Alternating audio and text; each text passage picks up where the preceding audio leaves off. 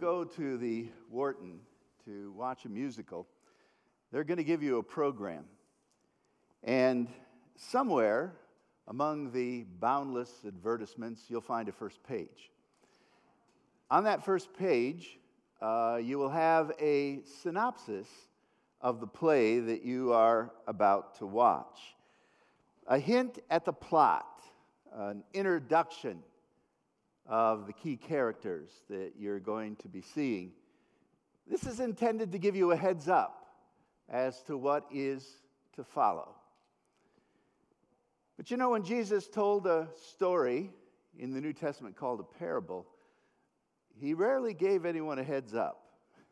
Seldom did he give you a hint at the plot, for his stories were designed to cause a surprise. But I find sometimes the gospel writers do give us a heads up. For instance, in Luke's Gospel, chapter 18, verse 1, we have that verse on the screen. Uh, Luke introduces a parable to Jesus, uh, a parable of Jesus, by giving us the purpose. He says, Jesus told his disciples a parable to show them that they should always pray and not give up. Now, Jesus never said those words. He jumped right into his story, and this is what his audience heard there was this powerful God hating judge, and there was this oppressed, powerless widow.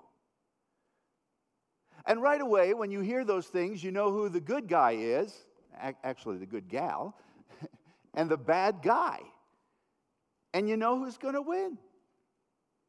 However, in this story, what usually happened in the courts of justice in that day did not happen and the widow won, which was a huge surprise.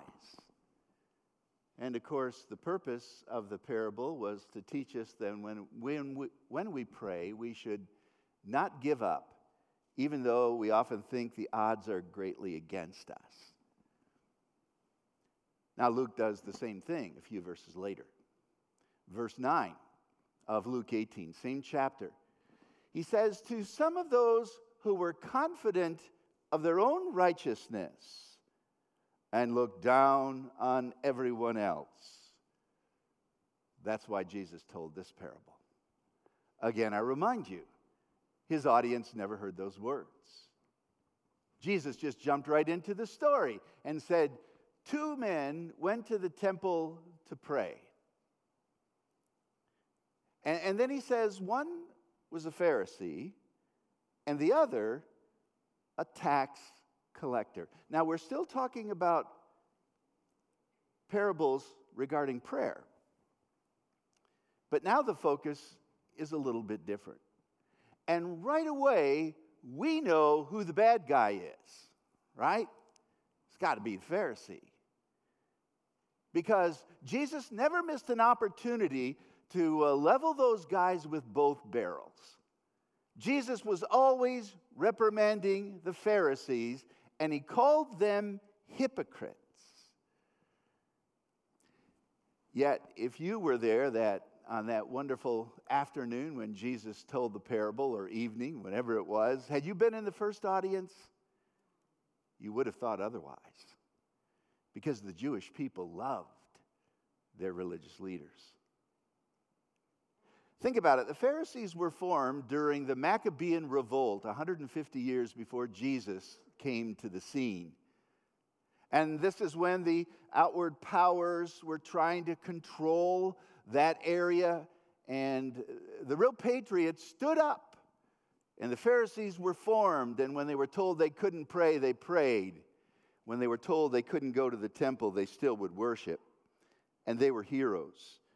In the eyes of most good and decent people, this was the cream of the crop, the best of Jewish society. These individuals were laymen, the Pharisees were, who devoted their life to allowing their religious beliefs to dominate everything they said and everything they did. Honest men. If they gave you your, their word, you could take it to the bank. These are the people you wanted to live next to you as neighbors and the people you would try to vote in for office. And these are the people you'd want your sister to marry the Pharisees. They're the good guys. On that first telling of the parable. And the bad guys are clear, clearly, the tax collectors. These sleazy guys who were considered by most decent people to be the scum of the earth. They were corrupt. Their moral standards were lower than the, than the Dead Sea.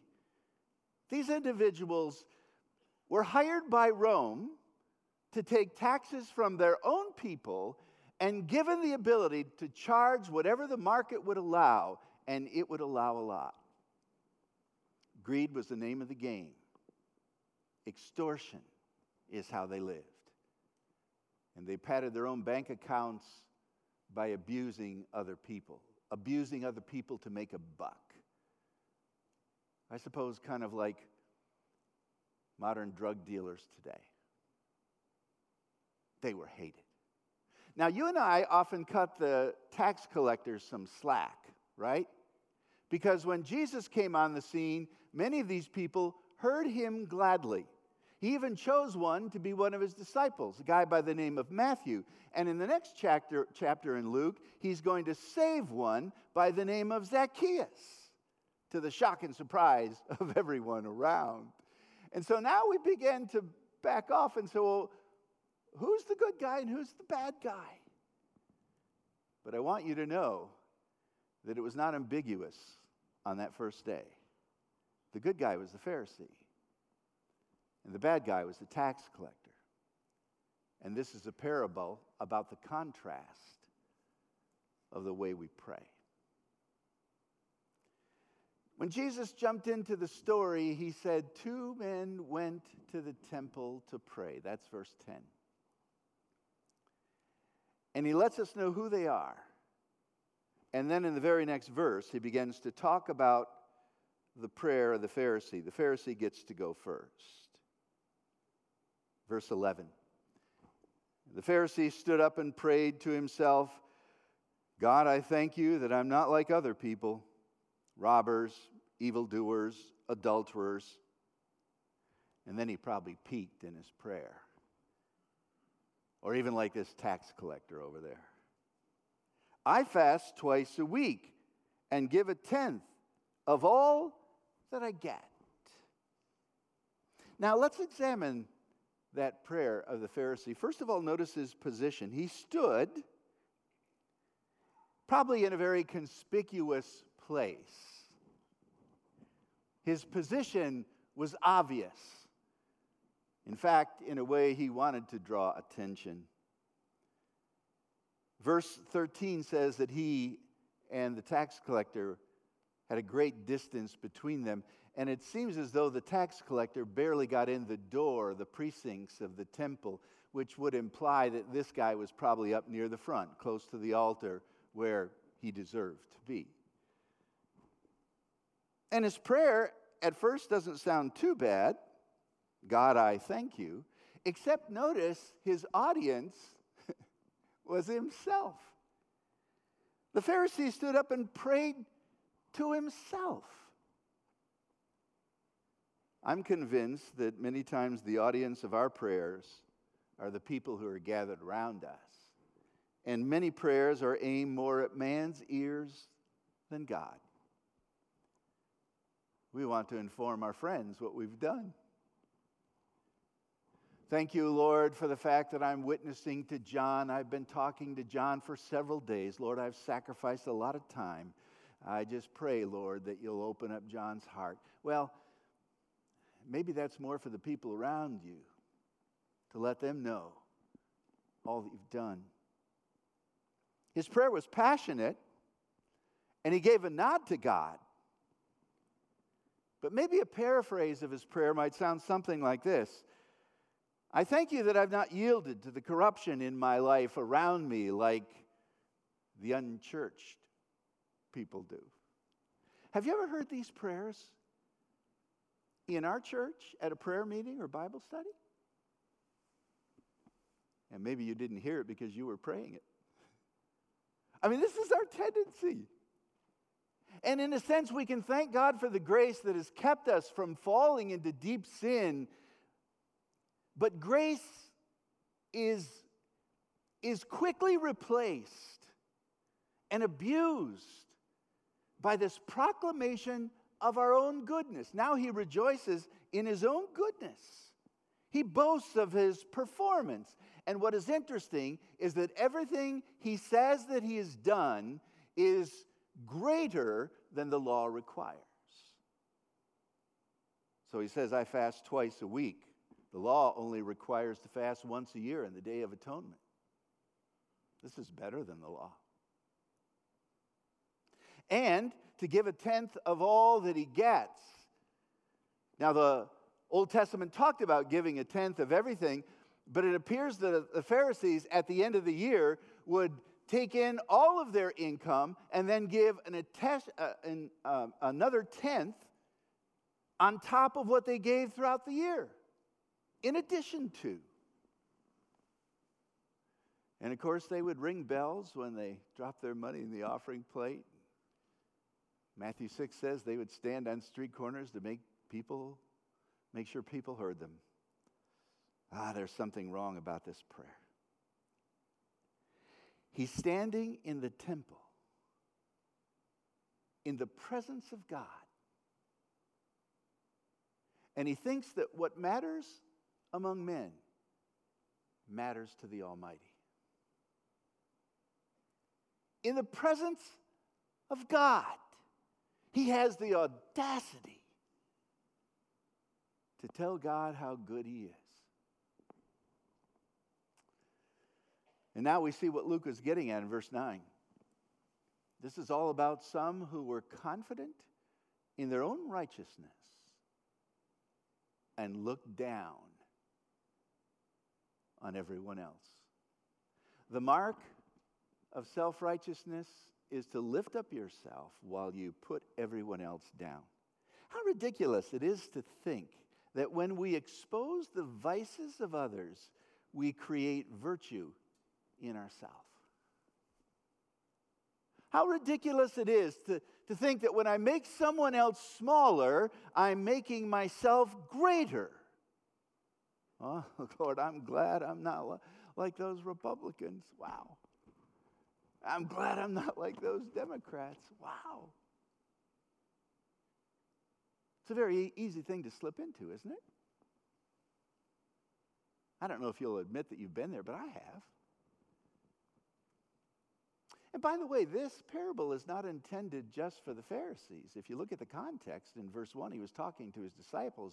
After this, he's still talking with disciples. I think he's talking to anyone who's confident in their own righteousness and loves to put other people down. It's just that the Pharisee is a good example of that in this situation. He quickly turns God's grace into personal accomplishment. By the way, if you are different than anyone else with gifts that might be stronger, if God Almighty has allowed you to do some things that no other people have done, it's not you. Surprise. it's God and His grace.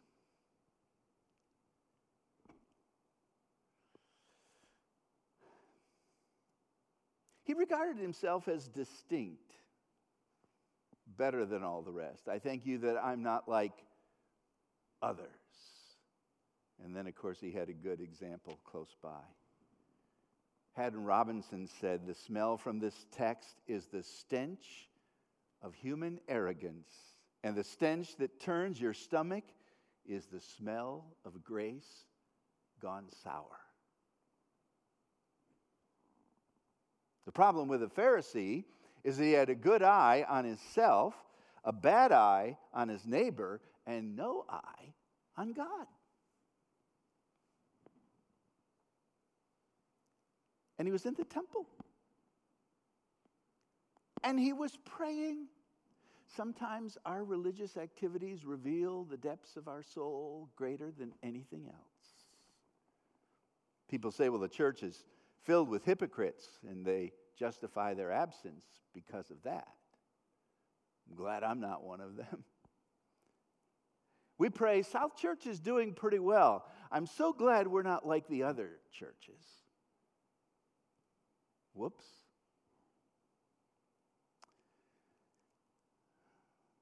Then the tax collector prays. This is verse 13. He stood at a distance. Notice his stance. Probably just barely inside the door. And he would not even look up to heaven, but beat his breast. What does that mean? The beating of the breast. It's a sign of mourning, it's a, a sign of humility, it's a sign of brokenness. In fact, it's in the present tense, which means he just kept beating his breast. One guy prayed exalting himself, and one guy prayed humbling, humbling himself. Charles Erdman, as he studies this text, says that the original implies that the tax collector regarded himself also as distinct from other people. He said, I am the sinner. Not just a sinner, but I'm the sinner. You know, had I been there, I think I would have started off my prayer and said something like this Lord, I'm glad that I'm not self righteous like that guy over there. But he didn't. His only concern was God, and his only prayer was regarding his sin and God's mercy. His audience. That's clear from the text, isn't it? He wouldn't lift up his eyes, but he was addressing God and acknowledging his sin. You say, but you know, that's easy for a guy like that. He really deserves it. He's really bad. I'm glad I'm not like Whoops. we all are. We all are. Yeah, this parable is not so much about the Pharisee and the tax collector, it's about you and me. And how often we pray like a Pharisee instead of praying like the tax collector. we think that some of our attempts for God, you know, have been pretty decent overall, and we're not as bad as other people. So that should give us some credit. It's like uh, two robbers uh, robbed a bank and they were caught 10 minutes later. One wore a mask and another didn't. And was, this was before COVID, so wearing a mask meant something different. Isn't it funny when a person used to walk into a store wearing a mask, you were in trouble. Now, if you walk in without one, you're in trouble. this one guy wore a mask and the other didn't in the robbery. They both got caught just a short time later. And the defense of the one guy who didn't wear a mask was hey, I didn't wear a mask. At least I was open and wasn't trying to hide what I was doing. now, that might work with a New Jersey judge, but they were in Texas. And it didn't work with the Texas judge. And it's not going to work with God either. Hey, I'm better than so and so. That's not the standard. The standard is Jesus. Now, how do you rate?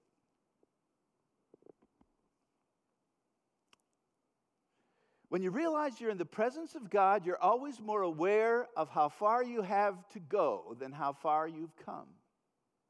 You're always more aware of your failure and sin than you are of your victories and your triumphs. And even those are due to the grace of God.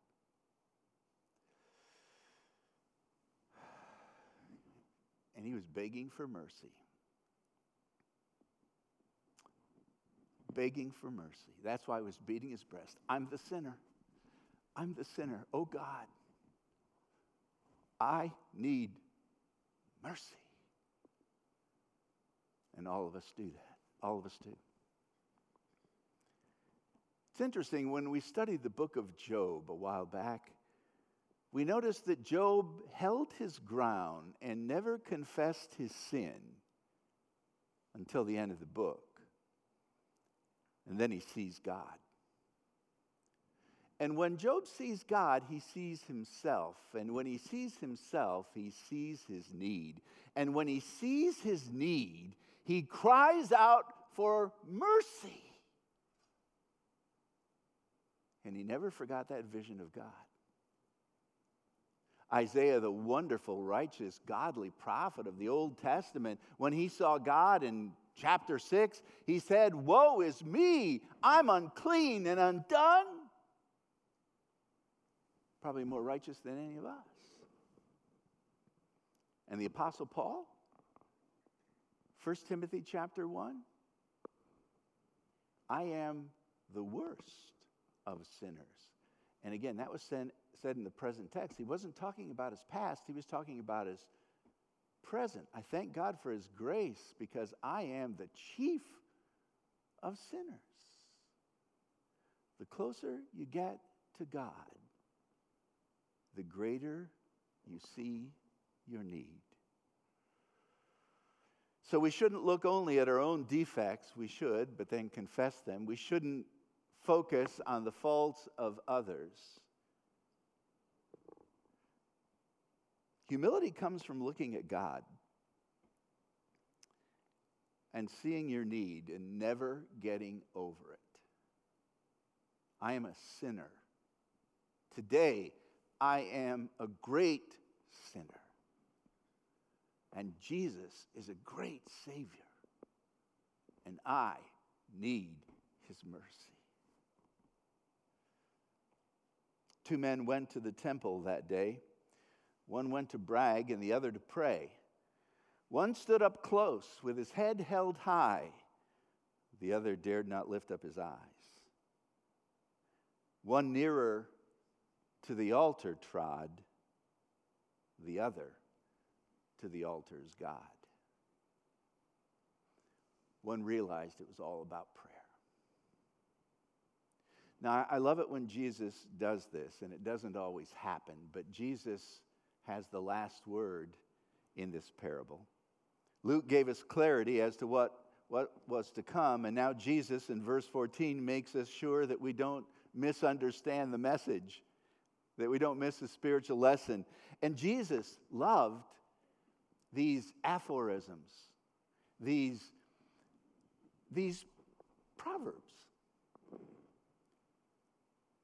He loved to give maxims, whatever you call it, pithy sayings that carry the weight of the message in brief compass. And here it is. I tell you that this man, the tax collector, rather than the other man, the Pharisee, went home justified before God. For everyone who exalts themselves will be humbled, and those who humble themselves will be exalted.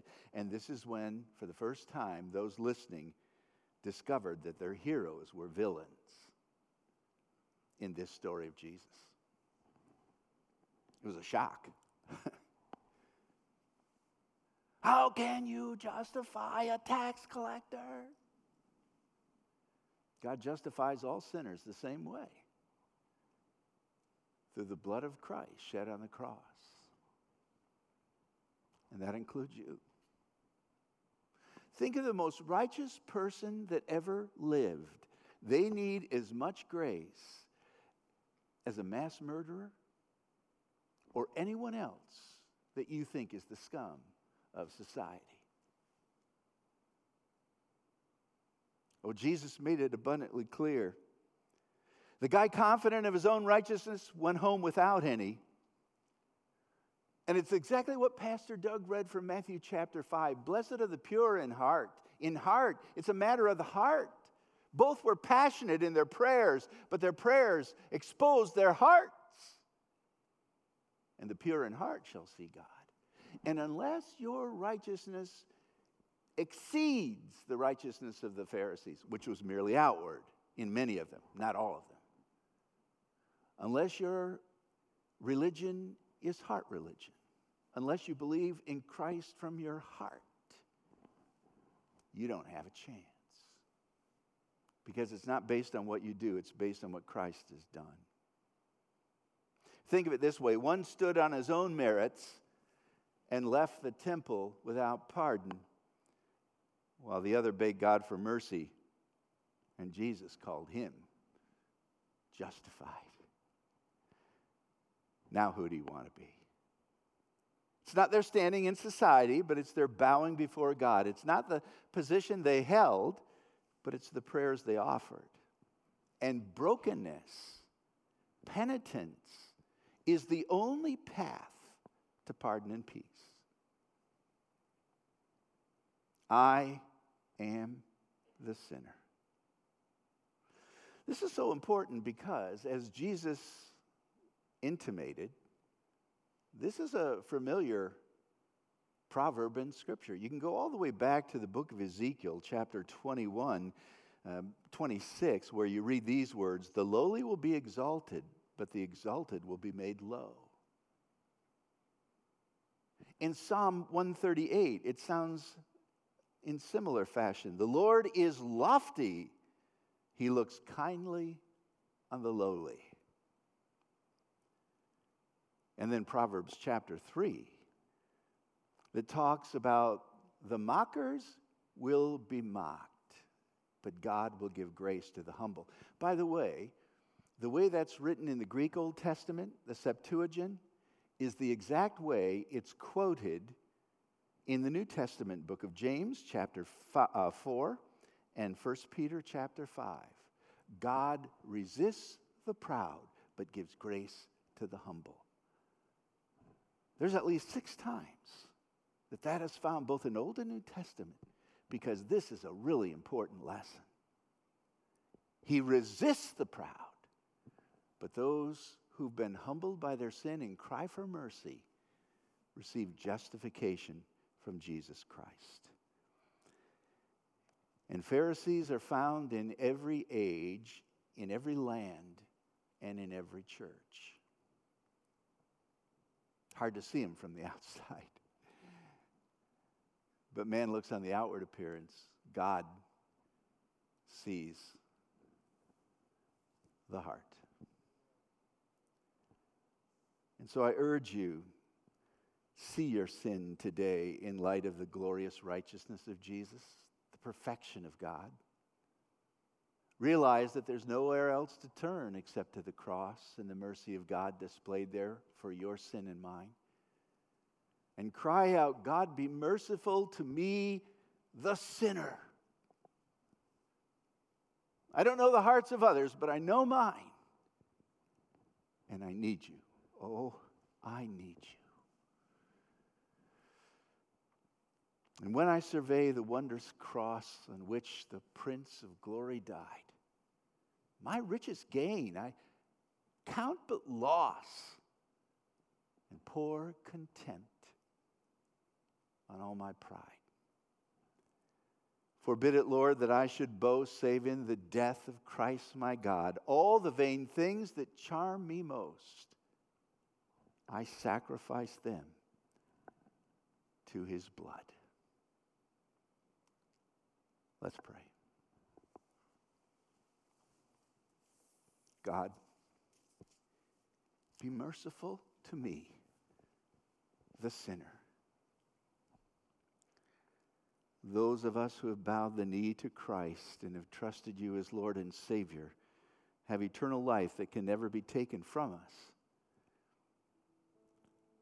But on the other hand, Lord, we act as though we don't possess it. And we pray as though we are not in your presence.